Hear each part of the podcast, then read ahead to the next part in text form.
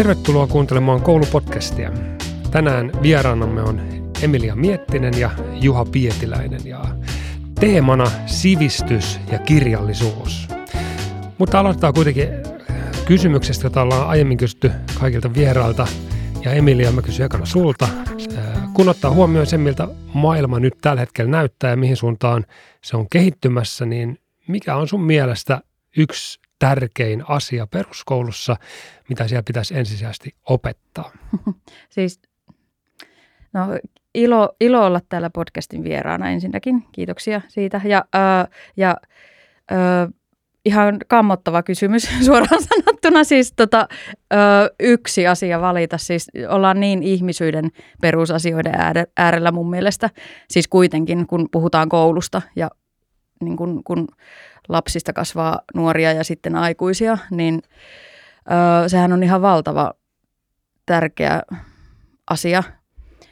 Ö, mutta tota, mä sanoisin ehkä ö, silleen, että koulussa pitäisi, niin koulussa kuin kotona, ne ei ole millään lailla erilliset prosessit, niin tarkoitus on se, että opetetaan lapsille ja nuorille, kuinka ollaan ihmisiksi täällä maailmassa. Mun mielestä se on semmoinen, sitä voi tietysti niin kuin sitten eritellä lisää, että mitä se merkitsee, mutta jotenkin se, että osataan olla täällä yhteiskunnassa kansalaisina, lähimmäisinä öö, ja sitten niin kuin semmoisena omanlaisenaan öö, itseään toteuttamaan kykenevänä ö, yksilönä ilman, että niin kuin jyrää kenenkään ö, muun olemassaoloa siinä samalla, niin ehkä näin. Mites Juha? Mä vastaan kysymykseen vähän toisesta kulmasta. Mä ajattelen, että koulussa, koulun ei ehkä tarvitse ottaa tätä kaikkea. No sä puhuit, että perhe tekee tässä paljon ja kyllä kasvattaa lapset myös, ja tämä on totta, mutta sanoisin, että semmoinen asia, että koulussa olisi hyvä oppia lukemaan ja laskemaan, peruslaskutaitoon tämmöinen ja tietoja.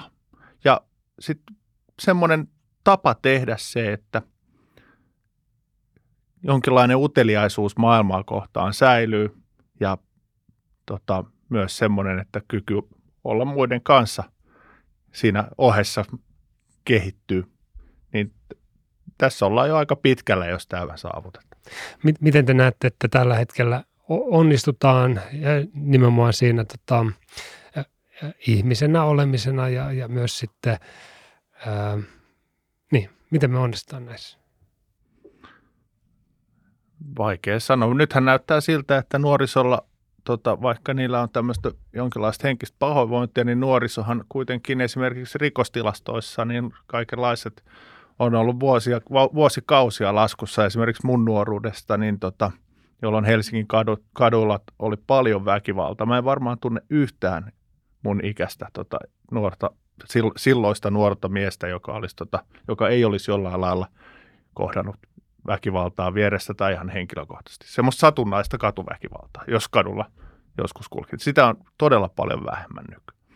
Mutta, mutta tota, sitten tämä koulun tietopuoli, niin musta näyttää, että siinä kyllä jo, jollain lailla sakataan tällä hetkellä. Että esimerkiksi lukutaidossa on puutteita.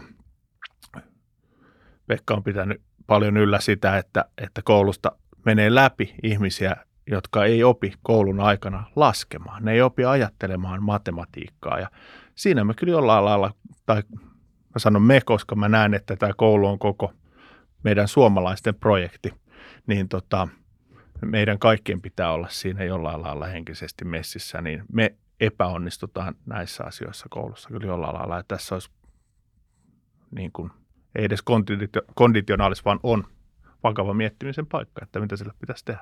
Ja meillä on tänään teemana nimenomaan sivistys ja kirjallisuus. Me päästään tuohon tohon pureutumaan syvemminkin. E, mitä sä, Emilia, näet? Miten, osataanko me olla ihmisiä, ihmisiä toisille ja miten koulu, koulussa se kasvaminen – Mm. No varmasti, niin, kuin, niin, siis varmasti niin kuin isolta osin onnistutaan ja juuri niin kuin tä, äm, tämä ennen oli paremmin, ei tosiaankaan niin kuin, sä tässä nyt tämän tyrmäsit jo ja se varmasti pitää paikkansa.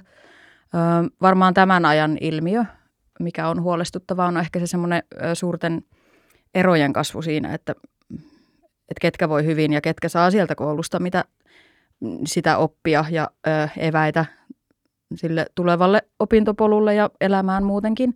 Ja sitten ne, ketkä jää pahasti jälkeen, niin se on ehkä se mua itseäni huolestuttava asia tällä hetkellä, mikä on varmastikin muuttunut siitä ajasta esimerkiksi, kun mä oon ollut itse koulussa tai sitten mua edeltäneet, edeltäneet sukupolvet, jolloin siis peruskoulu, sillä oli aidosti semmoinen tasaava vaikutus, että siihen jotenkin uskottiin – sen pysty näkemään, että se, sen se tekee ihmisille, että he auttaa kaikkia kansalaisia tasaisesti eteenpäin elämässä. Siis idealisoituna ilmaisten toki totta kai on aina ollut eroja, mutta että nyt tällä, tässä ajassa ne ehkä vähän polarisoituu ne vaikutukset. Kyllä.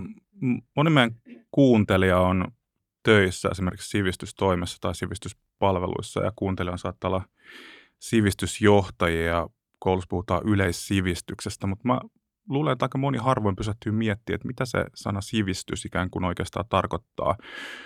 Juha sanoi tuossa niin kuin puhuit tiedosta, että mikä tavallaan teidän mielestä, voidaanko määritellä sivistystä jotenkin, mikä on ehkä tiedon ja sivistyksen suhde tietyllä tavalla ja miten te kuvaisitte, että millainen on sivistynyt yhteiskunta?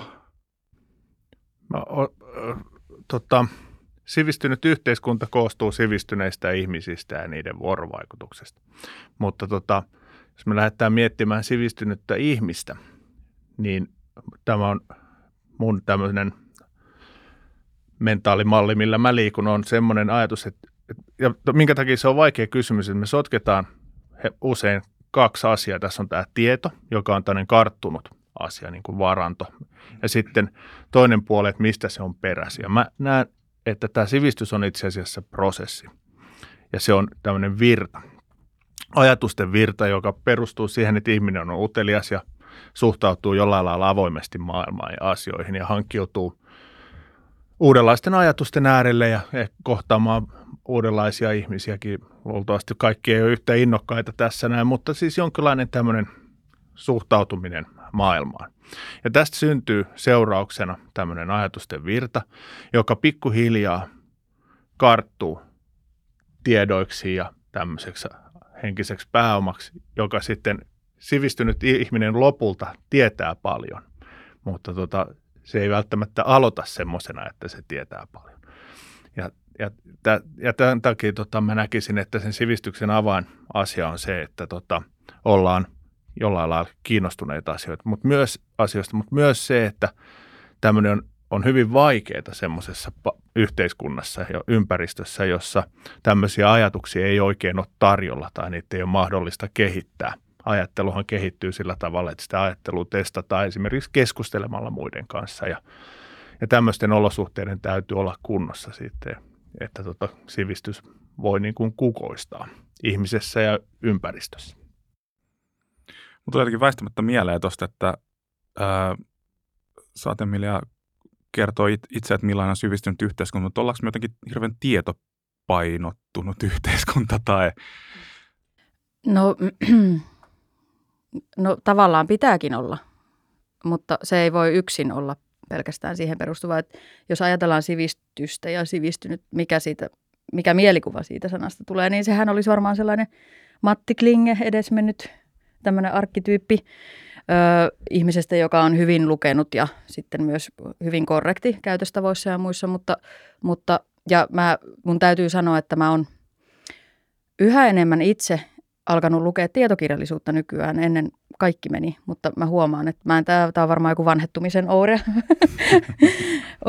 ja se on mulle todella, todella tärkeä asia. Ja mä, siis mä rakastan siis vaan sitä, että mä ymmärrän, että miten kaikki toimii ja ne kytkökset siellä takana. Mutta mä rakastan myös kaikkea nippelitietoa, millä voi niinku, niinku murskata vastakkaisen tiimin pupivisassa.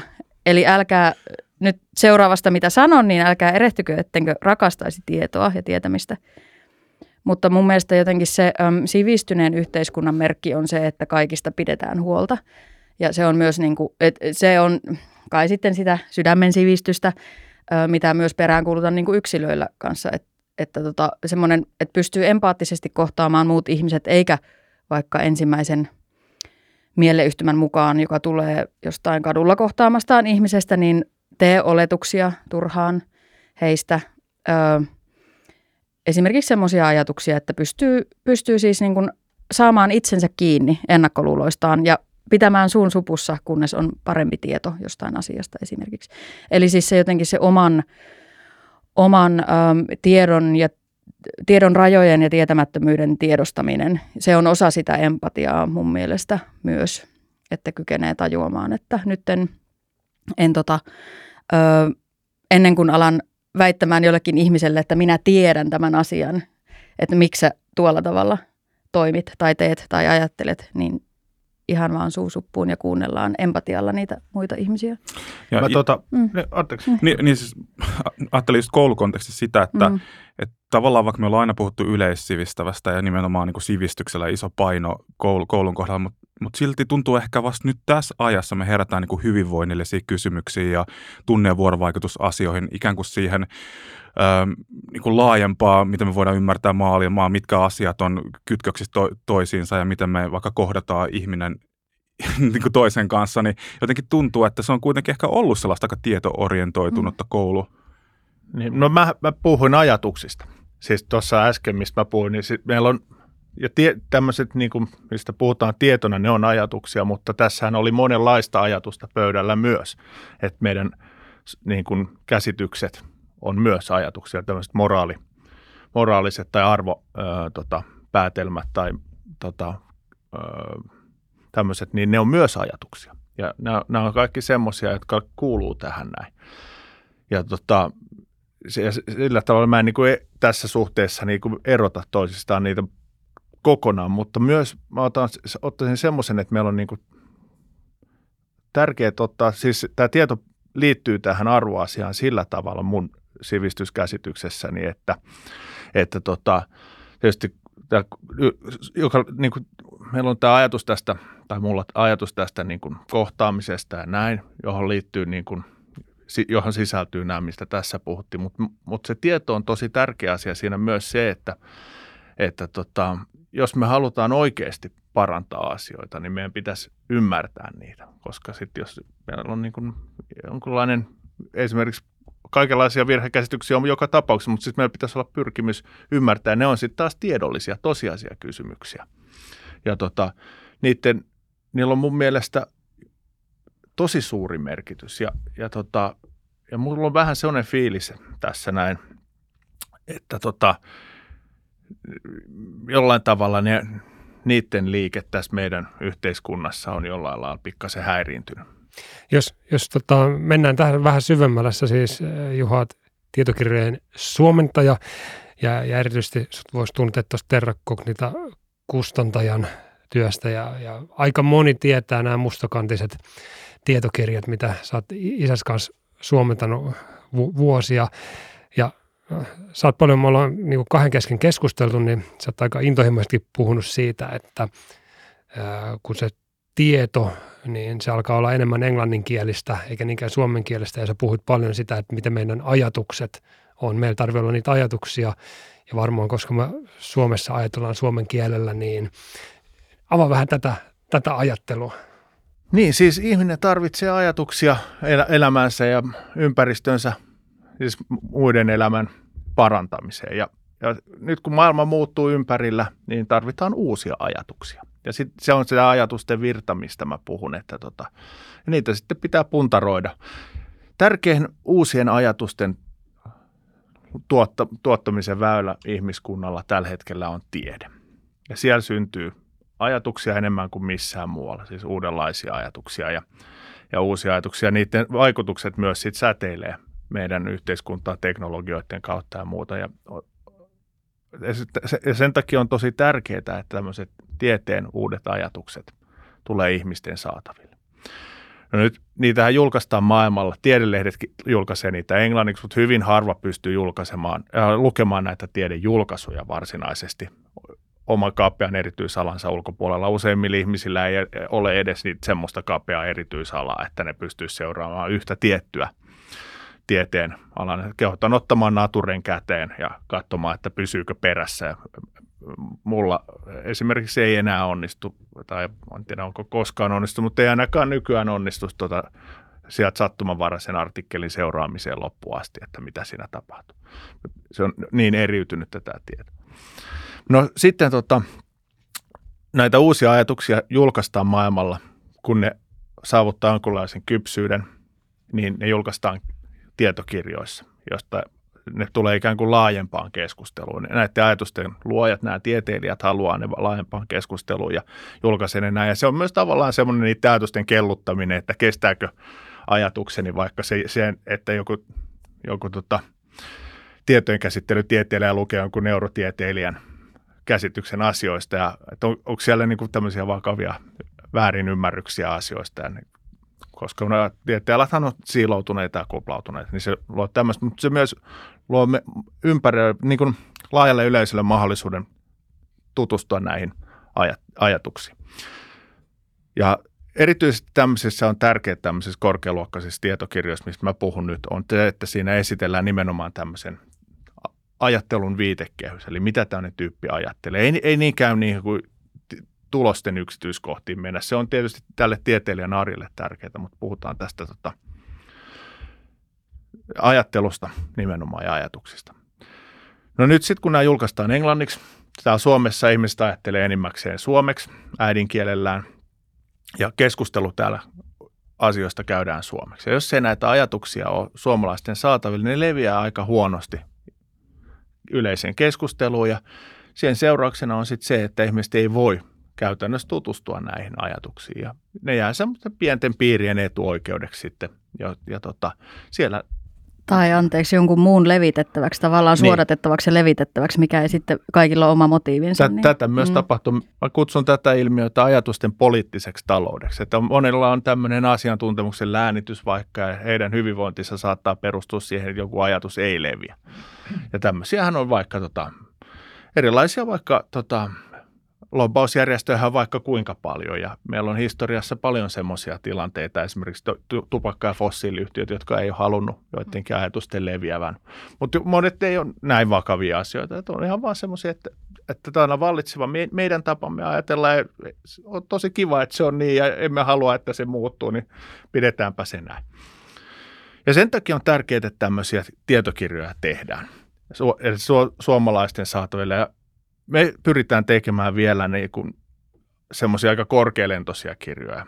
Ja tähän liittyy se, että mä tiedän ihan hyvin, että ihan kaikki suomalaiset ei niitä ehkä jaksa lukea, eikä ne olekaan ka- tarkoitettu kaikille, mutta on oltava riittävän korkeatasoisia juttuja, joihin riittävän monet voi tarttua. Et, ja se, se, tämä nimenomaan kun, tota, mahdollistaa sitä, että meillä nämä ajatukset sitten leviää ja ihmiset voi oikeasti parantaa ympäristöä.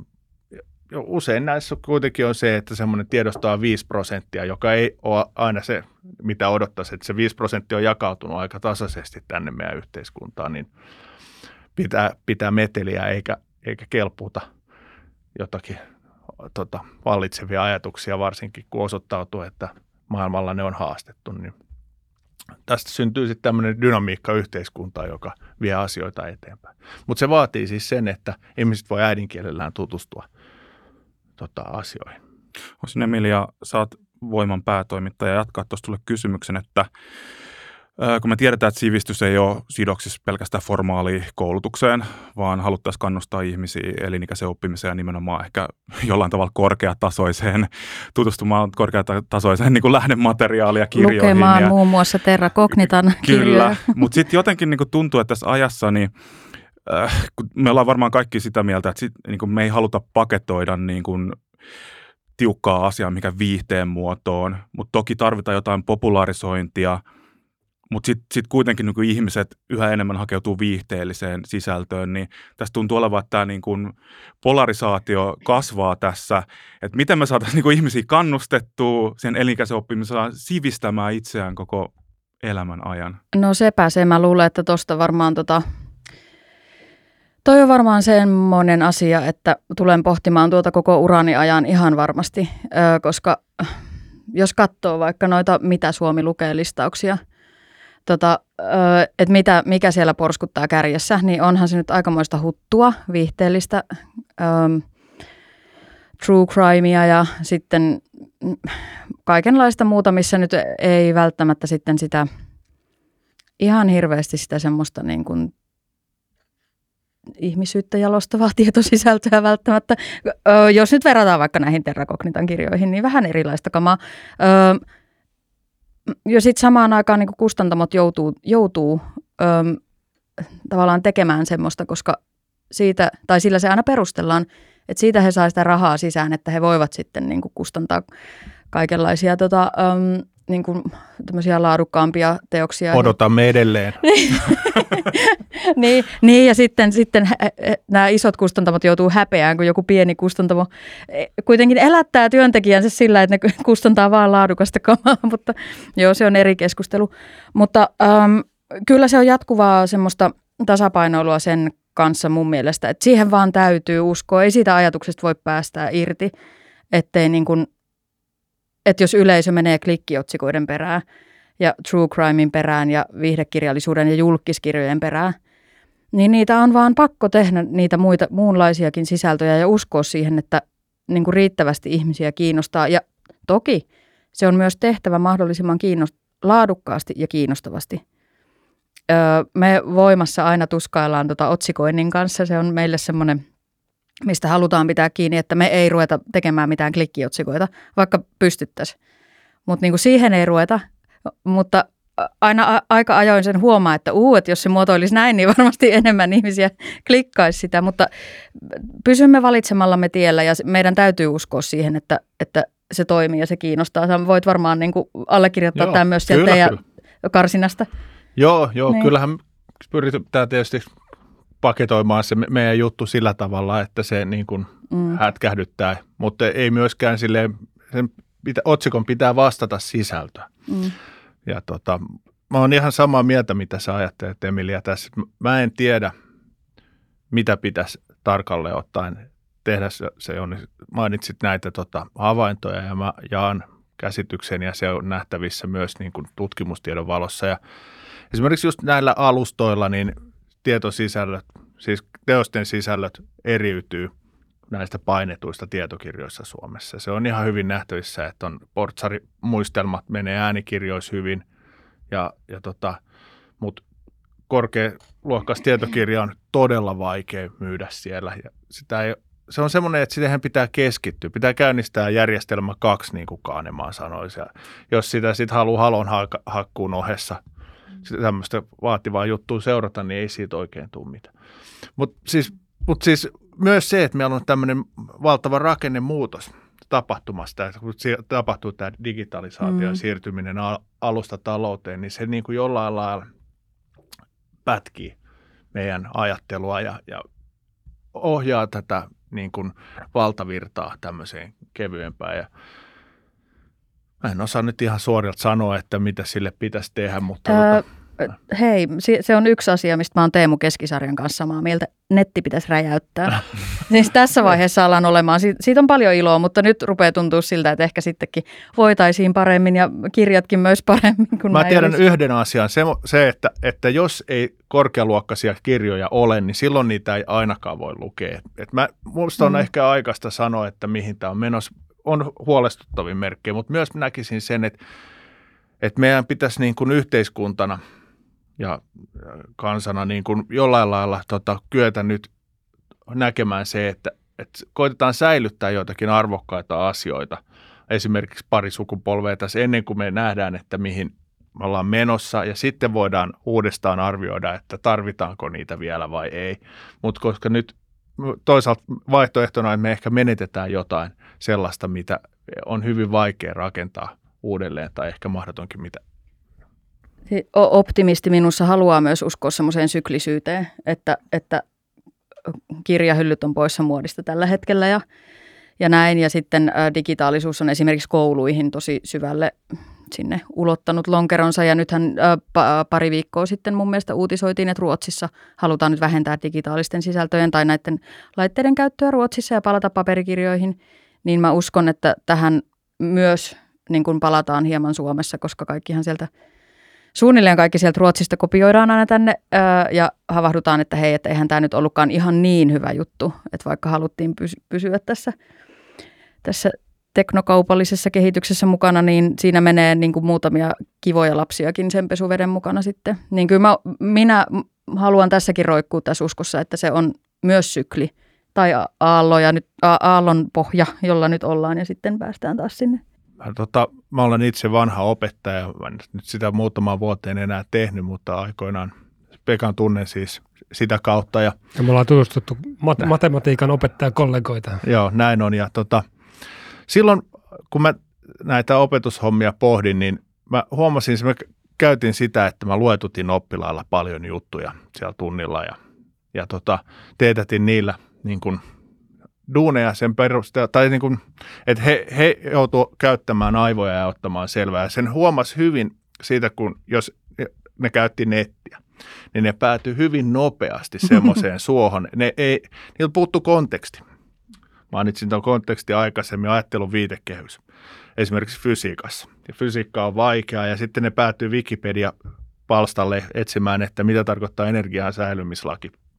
Ja sitten tota, ne kirjoittaa semmoisen teknisen lau, tota, virkkeen, jos puhutaan jostakin symmetrioista, ja mikä on, liittyy moderniin fysiikan käsitykseen asioista. Mutta mä kysyn niiltä, että no nyt sä oot kirjoittanut tuonne, että ymmärsit sä, mitä se tarkoittaa? No en. No, miksi sä kirjoitit sen sitten? No kun mä ajattelin, että mä niinku Käskettiin. Niin, että mun pitää saada tämä tehtyä. Mutta mä sanoin, no katso tuolta kirjasta, mitä siellä sanotaan. Että et siellä se asia on paketoitu suurin piirtein sillä, sillä lailla jonkun asian osaavan te- toimesta, että tota, asiaa tuntematon, jo siihen ensimmäistä kertaa tutustuvassa asiatootteen. Ja sitten se luki sen ja se kirjoitti asia uudestaan ja sitten sit rupesi tulee jotain järkevää. Ja Aa, nyt mä hiffaan, niin kuin mistä on kyse, sanoi oppilas. Tämä on, niin kuin, tämä on niin kuin, niin kuin koulun kannalta niin se, että me vähän rajoitetaan sitä informaation saatavuutta oppijalle, niin ei välttämättä ole mitenkään huono ja rauhoitetaan se niin kuin oppimistilanne tässä suhteessa. Ja sitten kyllä siihen internettiinkin voi tutustua ja se, siellä on kaikenlaista ihmeellistä, mutta ikään kuin ei kannata kuvitella, että tästä pystyisi heti esimerkiksi hanskaamaan tuosta noin vaan, varsinkaan vaativissa asioissa. Mä esitän tähän liittyen teille mahdottoman kysymyksen. Yes. Ja, ja nyt tota, Emilia, kun sä sanoit, että te pidättäydytte voimalehdessä klikkiotsikoista. Juha, teillä on tosi, te niin kuin julkaiste vaan korkeatasosta tiedekirjallisuutta. Ja, ja nyt kun mennään koulumaailmaan, niin opettajit voi olla tässä ristipaineessa, että pitäisikö niitä korkeatason tekstejä, ajatuksia luetuttaa opiskelijoilla, jolloin on, on vaarana, että hyvin harva sitten kuitenkaan pääsee niihin, tai pitäisikö tuodaan sitä true crimea niiden luettavaksi, tuodaan jotain, mitä ne sitten ylipäänsä edes lukee, miten niin kuin ratkaistaan joku tämmöinen, pitäisikö ensin niin kuin ottaa haltuun, että kuhan ne lukee jotain, ihan sama mitä tahansa, ja sitten siitä niin kuin eteenpäin, vai opetetaanko siinä samalla nimenomaan siihen niin kuin viihdekäyttäytymiseen, ja miten pelastetaan toi? Mä uskon, että, tota, että kannattaa opettajan olla opportunisti ja luettaa sitä, mikä putoo, mutta mm. myös odottaa ja vaatiakin oppilailtaan. Ei se siis ole huono homma. Päinvastoin mä näen, että tota, jos oppilaalta ei odoteta eikä vähän vaadita, niin sehän on niiden pettämistä. Sehän osoittaa, että ei niihin oikein uskota myös. Lähettää ainakin signaalin. Ja tota, kyllä näitäkin voisi tehdä, mutta opettaja, jos sille käyttää aikaansa hyvin siellä luokassa, niin sehän myös tutustuu vähän niihin oppilaisiin ja, ja tota, miettii, että tolle voisi toimia tämä ja niin kuin työntää et, oppilaitaan eteenpäin tarjoamalla jonkinlaisia herätteitä. Hmm. Ja näin myös lähettää viestin, että hei mä uskon kyllä suhun, että sä pystyt ottaa tähän haltuun. Ja vaikka se ei aina onnistus, niin joskus kuitenkin.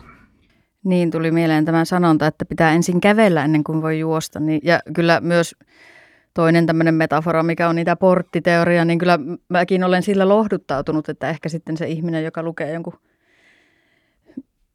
portsarin jut- elämäkerran, niin sitten siitä intoutuu syvemmälle ja syvemmälle aina vaan semmoisiin niin jotenkin ö, syvällisempiin ö, aiheisiin sitten.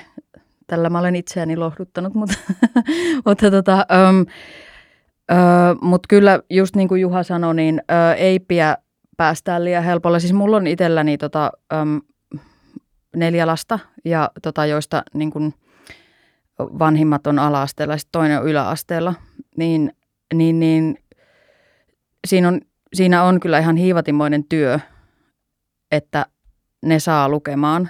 Ja se, se ei millään, niin jos luokassa on 25 tenavaa, niin se ei niin yhden ihmisen voimin kyllä onnistu. Se, että saa jotenkin, että siinä tarvitaan kodin ja koulun yhteistyötä kyllä, että saa innostettua lukemaan.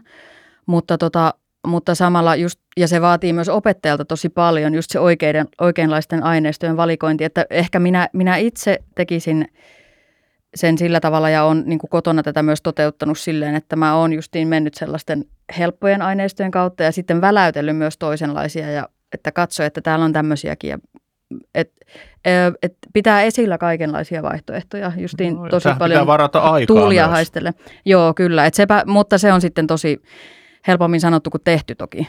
Mm. Ja se varmaan se niin kuin, niin kuin esimerkki on tosi tärkeä mm. ja se, että nimenomaan, että me ehkä mennään sitten jostain helpon kautta sisään, mutta osataan myös vaatia, mm. koska tässä on, niin kuin, on paljon sellaisia tutkimuksia lukenut, että just, että hylly, kuinka monta hyllymetriä on kotona kirjoja suunnilleen niin kuin korreloi sitten monien asioiden kanssa.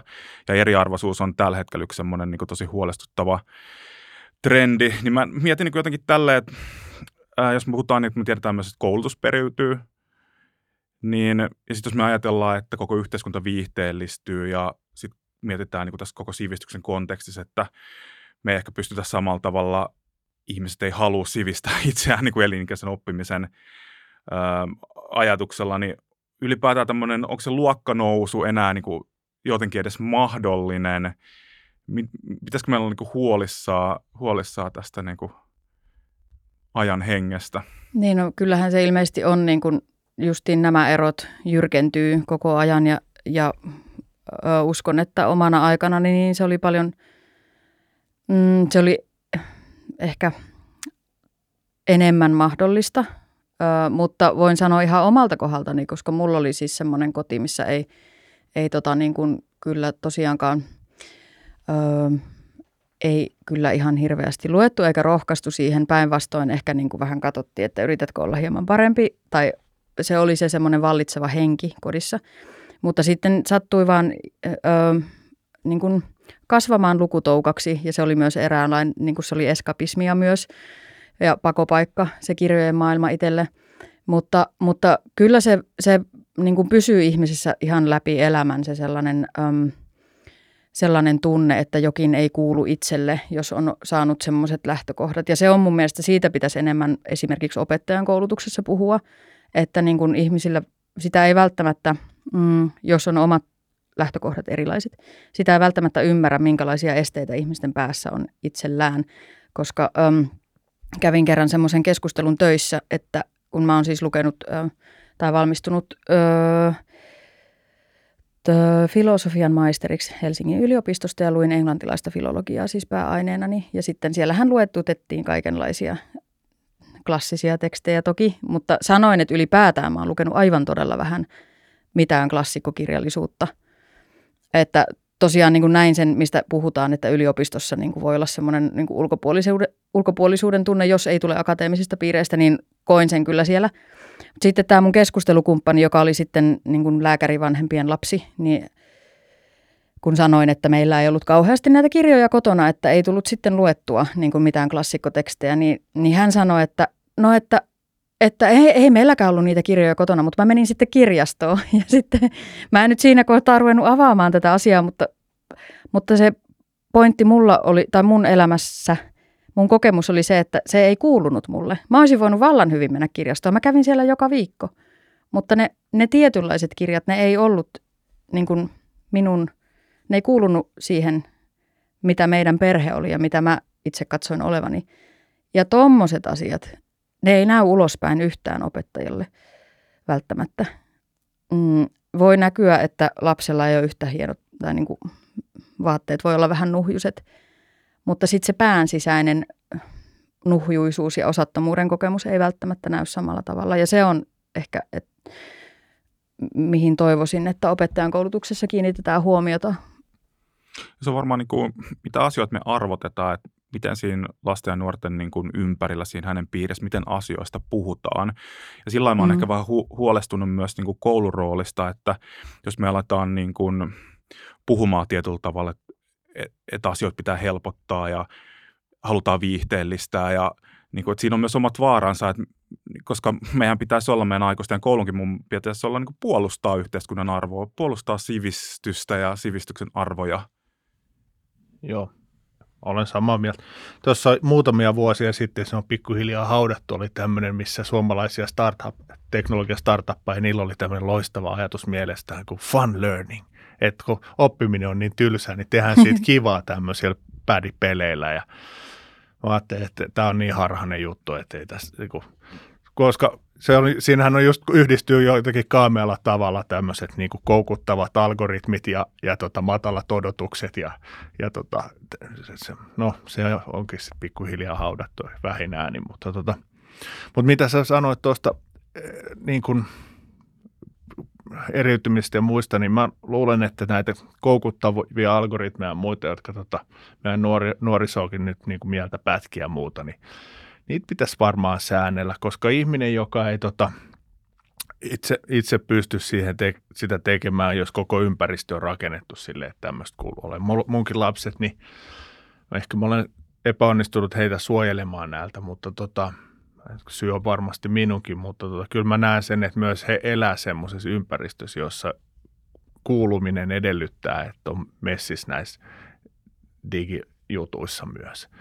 Ja, tota, ja sitten siinä sitä on niinku jollain lailla aika vaikea vanhemman niinku kieltää sitä, koska sitten tavallaan myös pelaa se lapsen jollain tavalla niinku sosiaalisesti ulos joistain mm. asioista. Ja, niin, ei, sitä, et, ei et, omaa lasta niin halua eristää. Ei, ei mm. tällä tavalla ja aiheuttaa sille niin kuin tämmöistä, jotenkin se tuntuu, tuntuu ainakin minusta vaikealta. Että tota, enkä, ja näen, näen niin paljon lapsia, jotka myös käyttäytyy näin, että mä luulen, että moni muu vanhempi on ihan samassa jamassa. Ja silloin, niin kuin, eli tämä on se, että yksittäinen niin kuin, meitä, ajatellaan kuluttajana, mutta yksittäinen kansalainenkin on aika he, heiko siinä mielessä, että koko järjestelmä on rakennettu sillä tavalla, että tota, on, tämmöisten valintojen tekeminen on vaikeaa.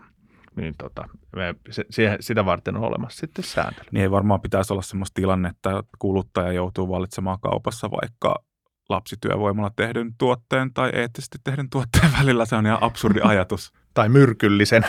Vai, niin kuin, eihän, niin kuin, ruoan pitää olla turvallista ja, ja tota, semmoista, joka ei aiheuta – terveyshaittoja. Meillä on tietysti joitakin poikkeuksia tähän näin, niin kuin jotkut ruoat on epäterveellisempiä kuin toiset, mutta kuitenkin ajatus on, että ne ei saisi nyt suorastaan olla niin kuin haitallisia ja myrkyllisiä. Ja tota, ja to, musta tuntuu, että näissä, tota, ja itse asiassa tuossa ruokahommassakin, niin me, tiede, me tiedetään ihan hyvin, että, että tietyt tota, teollisuuden alat on, tekee hyvin tämmöisiä manipuloivia ruokia, jotka kaappaa do, dopamiinipiirit ihmiseltä ja tämmöistä näin, jotka tota, Mä, mä lyhyesti. Et, et ihmisiä pitäisi pystyä näiltäkin suojelemaan. Siis eiköhän, siis kyllähän on ollut joskus luvallista, vaikka autoissa ei ole edes ollut turvavöitä, niin mä uskon, että tässäkin toimii semmoinen sykli, että sitä tullaan sääntelemään Joo. sitten, kun tämä tajutaan, että miten oikeasti niin, vaikka lisätään vaan sokeria joka ruokaa ja niin. saadaan semmoisia niin Niin, mä puhuin, mä puhuin digitaalisuudesta. ja, ja, Mutta myös mutta tämä. Tässä, tässä on kyse Sokeri on myrkky. Sa- samanlaisesta niin kuin,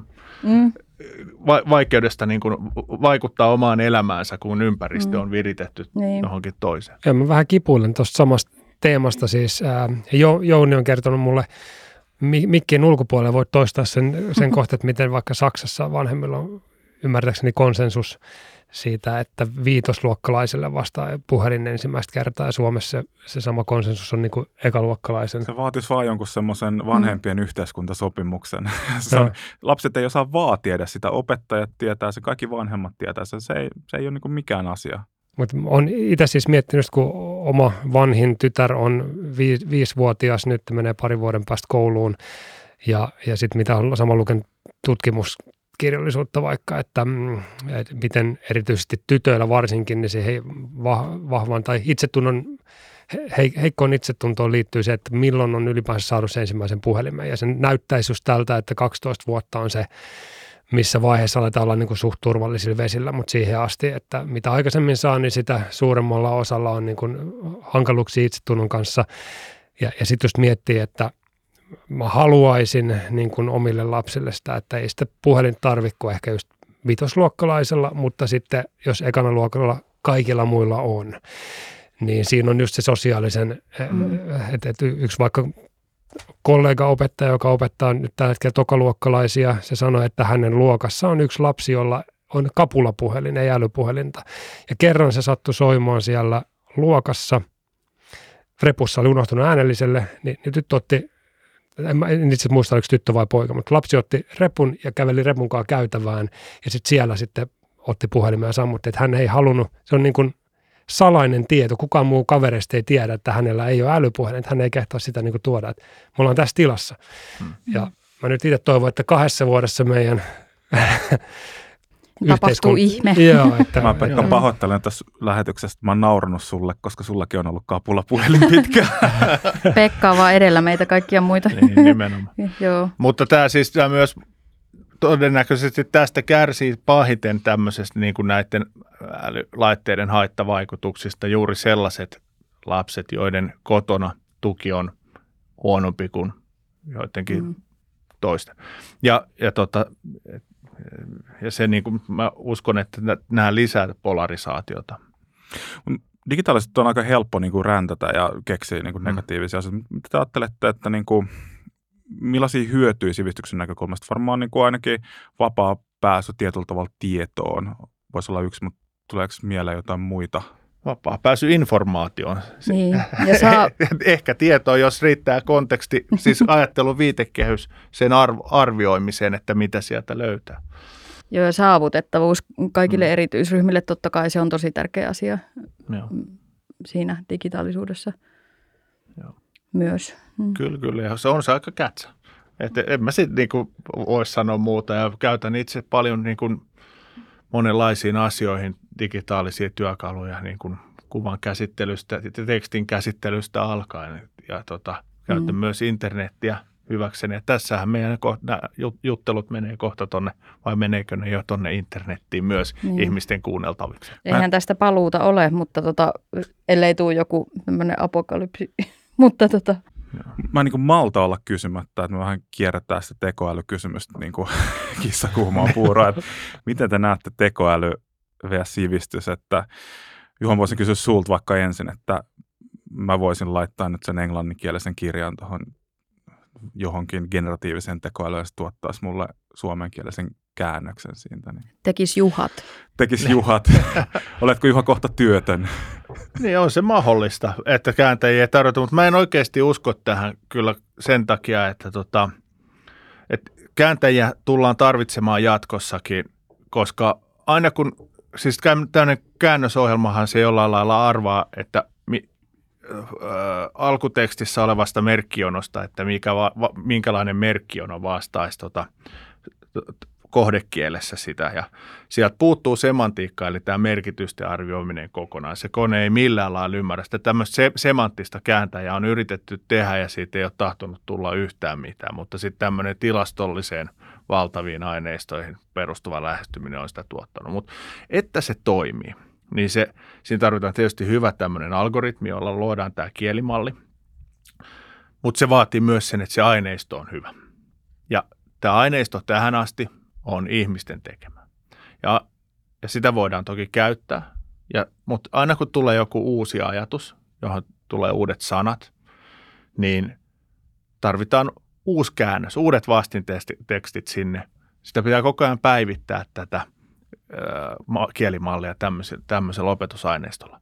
Ja se vaatii ainakin ihmisen läsnäolo, jos ei muuta. Ja nyt tällä hetkellä näyttää siltä, että, tota, että tota, tämmöistä ihmisten läsnäoloa siinä työssä ei oikein haluta tunnistaa ja, tota, ja, ja, Suomessa esimerkiksi tekijäoikeuslaki sallii sen, että, että tota, tutkimuskäyttöön saa louhia mitä haluaa ja, ja kaupallisenkin käyttöön saa louhia, jos ei sitä ole erikseen kielletty semmoisella koodipätkällä tuolla aineistossa. Tämä tulee EU-direktiivistä ja mä oikein näen, miten se on sinne erinäisten isojen yritysten niin kuin pikkuhiljaa lobbaama ajatus, että kato, eihän tämmöistä saa sääntelyä. Me, me ei saada tekoälyä, ellei kääntäjien, aikaisempien kääntäjien duunia saa ikään kuin tälle aproprioida.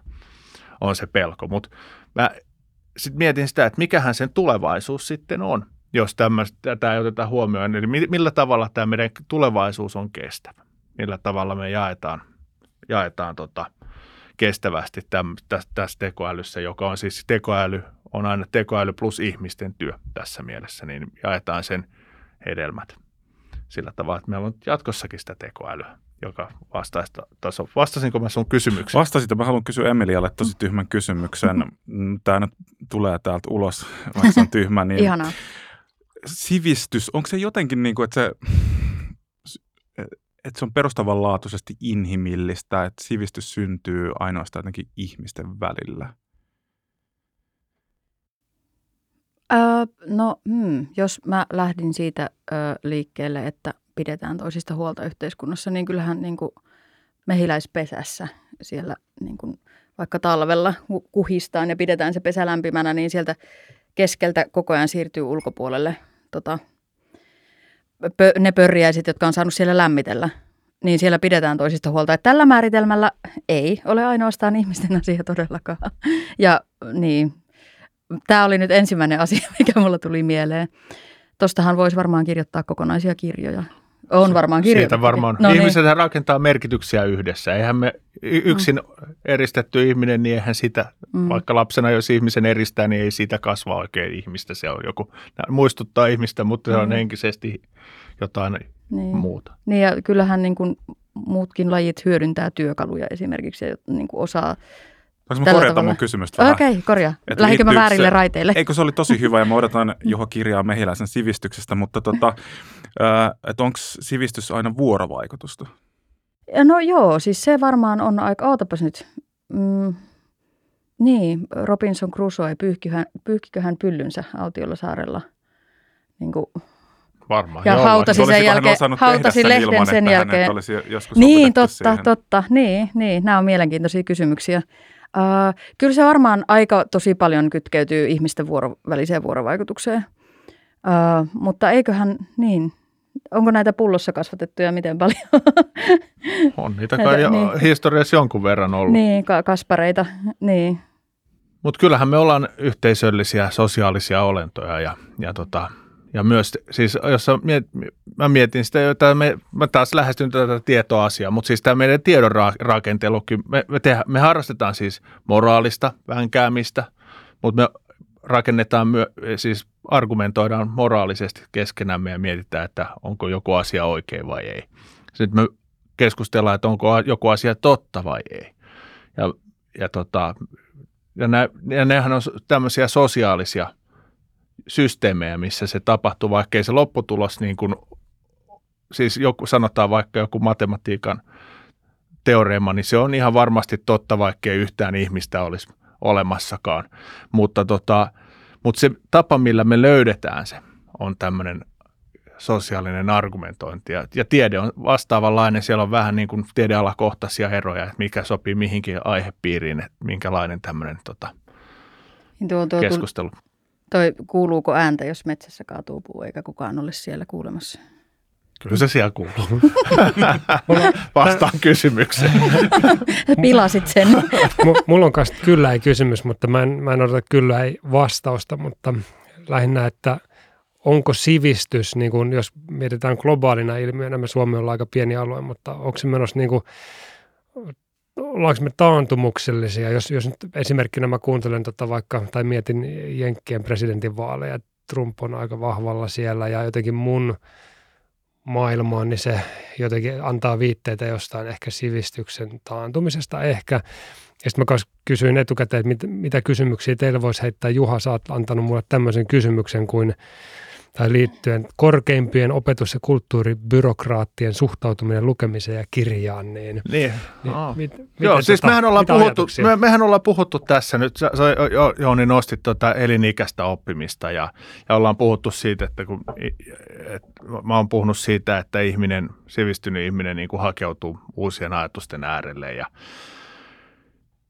sit toisaalta että on, on ollut yh, yhteistä käsitystä siitä, että oppiminen tapa, oppimista tapahtuu muuallakin kuin koulussa. Ja, ja tota, nyt jos me otetaan, mä olen, mä olen siis vähän masokisti ja mä oon kahlanut läpi opetus- ja kulttuuriministeriön tämmöisiä niin kuin elinikäisen oppimisen ja sivistyksen ja mitä lienee tämmöisiä selvityksiä eri hallituskausilta. Ja niissä on hätkähdyttävää semmoinen piirre, että niissä puhutaan loputtomasti koulutuksesta. Koulutus sitä, koulutus tätä. Mutta se on semmoista maagista puhetta, että se on ikään kuin, oikein mietitään, että mitä se koulutus sitten loppujen lopuksi on. Se on semmoinen taikasana, mikä kutsutaan esiin ikään kuin ja kenellekään ei ole koskaan kohotettu kulmia siitä, että se sanoo, että tarvitaan lisää koulutusta vakavalla äänellä ja sitten kaikki voi nyökytellä, niin koulutusta tosiaan tarvitaan lisää. Mut, mutta tota, se mekanismi, millä, se, mit, mitä, mit, millä siitä syntyy tuloksia, niin sie, sie, siellä ollaan, siitä ollaan hyvin, hyvin hiljaa niissä papereissa. Samaten siellä hekumoidaan tyypillisesti tällä meidän kirjastolaitoksella, mutta sanaakaan ei sanota siitä, että mistä ne kirjat sinne kirjahyllyyn kirjastoissa muun muassa tulee. Kirjallisuuden jumalilta ilmeisesti. Ilmeisesti ne tulee sieltä. Ja myös lukeminen, siis sana kirja, sanan kirjasto ulkopuolella puuttuu niistä lähes täysin. Silloin kun se kirjasana sieltä löytyy, niin se liittyy tämmöisten nuorten lukemiseen tyypillisesti ja romaaneihin, että sit niissä niin kuin on kulttuuria, tämmöistä ikään kuin ajanvietettä ja, ja tota nuorten lukutaitoa, mikä on tietysti aiheellinen huoli, mutta siellä ei missään esimerkiksi puhuta kirjasta oppimisen välineenä, eikä tämmöisen aikuisen sivistymisen tai tota, itsensä viljelyn välineenä. Tämä on aika hätkähdyttävä havainto, että tota, meiltä puuttuu tuolta aika korkealta tasolta, että samanlainen niin kuin jauhaa tästä, että ei osata lukea ja lässy lässy, mutta ja pitäisi olla kirjastoja, mutta sitten kuitenkin se yksi olennainen ehto tälle kaikille, eli se kirjan olemassaolo. Se, että on jotain, mitä lukea, niin sille ei ihan hirveän monta ajatusta ole niissä käytetty. Kukaan ei ole ilmeisesti laskenut ministeriössä yksi plus yksi on kaksi. Niin, musta, musta tuntuu, että se ajatus on mm. se, että, että ihminen on niin kuin kova levy, että sinne koulutuksessa ladataan tieto ja sitten se tietää sen ja, ja tota, sen jälkeen kaikki, kaikki on hyvin jälleen, mutta ja tämmöiset pikkuasiat kuin, että ympäröivä todellisuus ei vaikuta tähän käsitykseen. Että miten se toimii? No ei kovin hyvin, mutta ei, ei kuitenkaan tarvitse muuttaa sitä, koska se tapahtuu tämä suunnittelu siellä jossain. Ja kukaan niitä, niiden läsyä lukee oikeasti, paitsi minä. Ja siis, mutta eihän tämä olisi pelkkää semantiikkaa, että tämä nyt naur- naurattaa tavallaan, mutta mun mielestä tämä on niin oikeasti vakava asia, koska tämä on nimenomaan se yhteiskunnan arvokysymys. On, on. Että millaisia asioita me halutaan niin näyttää, että mitkä on meille arvokkaita. Joo, ilman muuta. Ja siitä on kyse, siis mä, mä mietin ihan tämmöisen niin konkreettinen kysymys esimerkiksi. Meillä on tämmöinen asia kuin tekoäly, joka ymmärtääkseni koskettaa ihan jokaista. Se koskettaa jokaista duunipaikkaa, jokaista alaa, jokaista ihmistä jollain tavalla. No siitä pitää olla sitten, niin kuin se koskettaa henkilökohtaisella tasolla, mutta se koskettaa, ja, mutta se koskettaa myös yrityksiä, ja se koskettaa yhteiskuntaa, koska se muuttaa monia asioita. Ja meidän pitäisi olla, ja se näkyy silloin myös tässä poli- politiikassa tietysti, ja se näkyy jo nyt. No, jotta meidän kaltaisessa yhteiskunnassa siitä asiasta voidaan tehdä informoitua politiikkaa, niin ihmisten pitäisi tietää siitä asiasta. Ja nyt sitten kor- korkeahko koulubyrokraatti on sitä mieltä, että koulutetaan. Koulutetaan. Ja kysymys kuuluu, että mitä? Ai työväenopistossa ne istuu näillä kursseilla, ketkä siellä istuu? Ja vai onko ne jossain kansanopistoissa? No sielläkin voi olla näitä kursseja, mutta sitä kautta koulussa voidaan opettaa. No sit, se, se koskee tiettyä ikäryhmää, mutta me, meillä on tota, 50 000 per ikävuosi suomalaisia. Niin koulussa niistä on semmoinen aja miljoona, jolle voidaan järjestää koulutus, mutta sieltä jää nelisen miljoonaa ihmistä nyt sitten sen skeema ulkopuolelle. Ja ehkä ihmiset pitäisi velvoittaa käymään jossain kansanopiston kursseilla ministeriön näkökulman puolesta. En, en, mä en oikein tiedä, mikä se ajatus heillä on. Mä näkisin itse tämän, että tota, tämä on niin iso kysymys, että siitä pitäisi olla tietoa kuleksimassa vaikka kuinka paljon erilaisilla tavoilla. Kansalaisen Ja- ajokortti, jos, eri taso. Ei, jos, mutta siis se, jos, että, jos haluat säilyttää kansalaisajokorttisi, niin sinun pitää käydä. joo, just, no, tämmöinen top-down ajatus niillä helposti sitten varmaan tulee, mutta oikeastihan se pitäisi olla, Vero. että ihmisen niin kuin tämmöinen itseohjautuva ohjautuvuus on mahdollista. Verohelpotuksia niille, jotka Toi tekee X, Y, Z asioita. No huolehdittaisiin ensin, että ne, ne ei esimerkiksi on saatavilla niitä niin, no sekin Se- on. Mä lähtisin niin kuin tästä näin. Tämä on nyt esimerkiksi opetusbyrokraatin mielestä, niin tota, käytän, kerron esimerkin ihan tästä omalta alaltani, että Suomessa tota, on tämmöinen kirjastoapuraha-niminen apurahamuoto, joka on ö, laissa alun perin sen takia, että tota, kirjastoista lainataan kirjoja ja niiden käyttökorvausta sitten ikään kuin, ikään kuin korvausta va- vaille, tekijät ei saa korvausta, joten sitä jaellaan sitten tämmöisen apurahan kautta tulevaisuuteen niin kuin suuntautuviin projekteihin. Ja tota, näin on ajateltu, että tämä pysyy kestävänä tämä järjestelmä. Kestävyys on se sana. Ja sitten tota, no nyt sit se on tehty sillä tavalla aikana, että kaunokirjallisuudelle siitä on noin tota, ka- 90 prosenttia ja tietokirjallisuudelle 10 prosenttia. Ja kummastakin näistä osuudesta on kääntäjille ö, 18 prosenttia. Eli tietokirjan suomentajille tästä apurahasta esimerkiksi on 1,8 prosenttia. Se on ministeriön suhtautuminen tietokirjan suomentamiseen.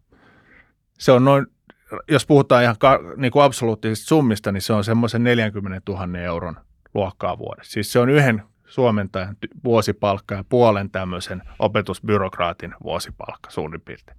Ja se on heidän mielestään se, millä tämä asia, niin kuin, siellä on tosi korkeat tavoitteet, että mitä kaikkea tälle on. No, jos me nyt mietitään tätä tietokirjan suomentamisen kulttuurista ja sivistyksellistä merkitystä, on se, että, että suomen kieli siis syntyi siitä, että Mikael Agricola rupesi suomentamaan uusia ajatuksia suomalaisille, uusia ajatuksia sisältäviä kirjoja suomesi. Raamatun uskonto on täällä tuontitavaraa. Ja rukouskirjan, joka sisälsi paljon muutakin kuin rukouksia. Siellä oli esimerkiksi tämmöisen arabialaisen lääketieteen perusteet esiteltiin suomalaisille. Se, se oli tämmöinen niin kuin aristoteellista, joka tota, viisautta, mikä siihen aikaan oli saksalaisissa yliopistoissa se vallitseva paradigma, niin se toiseen Suomeen. Ja kaikki ajatukset, millä tämä meidän yhteiskunta perustuu demokratiasta ja oikeusvaltiosta ja mistä näistä me puhutaan ihmisoikeuksista, ne on kaikki tuontitavaraa. Yhtään niistä ei ole keksitty täällä. Ja ne on jollain lailla käännetty ja tuotu Suomeen. Ja nyt kuitenkin meillä on täällä se, joka vastaa näiden ajatusten leviämisestä, niin on sitä mieltä, että ei sitä oikeastaan tarvita. Ihmiset voi käydä koulutuksissa. Emilia, ken, kenellä vastuu, kenellä ratkaisun avaimet, mitä sä ajattelet, niin kuin jos miettii, onko se yksilön tasolla, onko vastuu teillä, jotka tekee niin kuin laadukasta journalismia tai tietokirjoja niin kuin Ju- Juhan kanssa, kannatteko te tämän koko yhteiskunnan vastuun sivistyksessä? Kenellä on, niin, kenellä on vastuu ja kuka pystyisi niin kuin ratkaisemaan sitä, että miten saataisiin sivistystä edelleen parempaan suuntaan? No ihan kaikillahan se vastuu on kaikilla aikuisilla öö, tässä yhteiskunnassa ja toki aina niin kuin, siis totta kai päättäjillä. Päättäjät on se, öö, jotka, hehän niitä rahahanoja vääntelee siellä, niin, niin se on todella todella tärkeä osane. Mutta sitten jos mä ajattelen niin kuin omasta suunnastani ja omasta elinpiiristäni, niin kyllä öm, yksi tosi tosi tärkeä asia, mistä mä oon huolissani suhteessa koululaitokseen, öö, niin on se, että mä en usko, että äm, lapsilta, nuorilta edellytetään riittävästi tai pitää, pitää niin kuin enemmän heiltä vaatia siellä koulussa ja vanhempien pitää enemmän vaatia. Ja se ei, se ei ole helppo homma. Musta tuntuu, että mäkin siinä ihan viikoittain niin kuin epäonnistun siinä, että, että mä vaatisin vaikka lapsilleni vähemmän ruutuaikaa ja enemmän jotain lukemisaikaa ja tämmöistä. Mutta se on koska se on aivan siis todella, todella tärkeä asia. Ei pelkästään se, että nyt teet läksyt, sit sä niin kuin osaat tämän homman ja pääset johonkin hyvään koulutukseen, vaan se on oikeasti sitä, myös sitä ihmiseksi kasvamista ja itseluottamuksen saamista siinä, että tekee haastavia asioita. Huomaa, että okei, toi oli, tuntui ihan hirveältä hommalta, mutta mä sain sen tehtyä. Ja se rakentaa sitä, mm, sen tavallaan tieto, tietämyspohjan lisäksi sitä itseluottamusta, mitä tarvitaan. Ö, ja se on mun mielestä myös erottamaton osa sivistystä ja siihen voi myös tämmöiseen voi ihan jokainen aikuinen yhteiskunnassa osallistua tämmöiseen lasten kasvatukseen. Mä oon itse semmoinen kyllä kasvattaa tyyppi. Jos mä näen, että joku lapsukainen heittää roskan maahan, niin mä oon se ärsyttävä muija, joka huutaa perään, että viet sen roskikseen. Silleen pitää, se on mun mielestä niin kuin, päättäjät on erikseen, mutta toi on ihan meidän jokaisen hommaa mun mielestä suhteessa ää, nyt lapsiin ja nuoriin vaikka. Mä kommentoisin tuohon sen verran, että tämmöisessä järjestelmässä, demokraattisessa järjestelmässä, niin meidän päättäjät hän ei tiedä mitään, mitä kaikki ei jo tiedä. Mm. Ja et, kyllä minusta meidän kuuluu myös niin kuin tietää että tämä asia, tai olla jotenkin kärryllä, tai sen takia mä tässä nyt räyhän tästä näin, että, tota, että tästä ajattelu vähän leviäisi, joku muu, niin kuin yhä useammat ihmiset osaisi pikkasen niin kuin vaatia tässä myös päättäjien suuntaan, että ei come on. Koska sitä kautta se muuttuu, että, suurin osa päättämisestä, tämmöisestä poliittisesta päätöksenteosta on reaktiivista.